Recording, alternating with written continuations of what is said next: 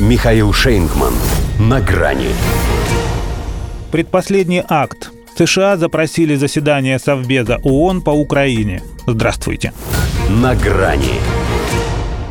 Подпреда США при ООН Линду Томас Гринфилд, эту конкретную черную женщину, которая при других обстоятельствах вполне органично вписалась бы в тусовку, исполняющую госпел у мемориала Джорджа Флойда, при всем желании мальчиком не назовешь.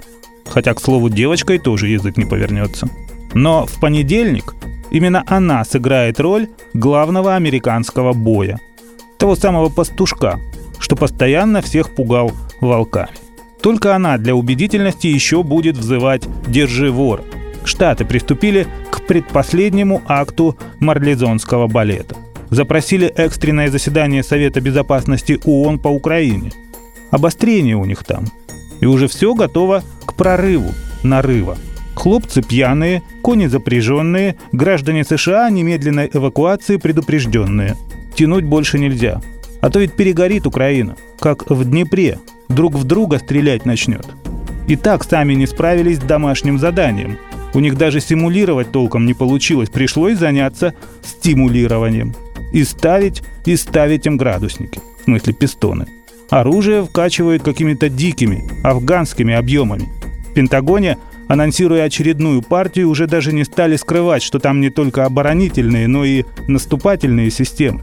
Это значит, что тот самый момент наступает – вот и Байден с Зеленским, как выразились в Белом доме, часы сверил. Установить время Че – это же как раз то, что нужно перед нападением. Осталось только в Совете Безопасности ООН провести операцию прикрытия, чтобы нагнать жути и обеспечить себе и своим мальчикам для битья международное алиби. Как они написали в заявке на проведение Совбеза, необходимо обсудить угрожающее поведение России и наращивание российского военного присутствия на границе.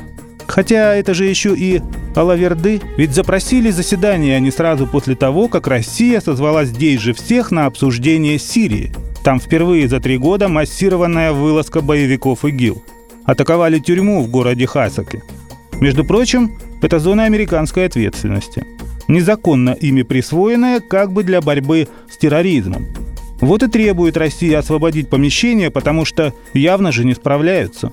Пропустили – может и не просто так именно сейчас, когда надо отвлечь внимание Москвы от направления главного удара по ее интересам, вернув еще одну головную боль.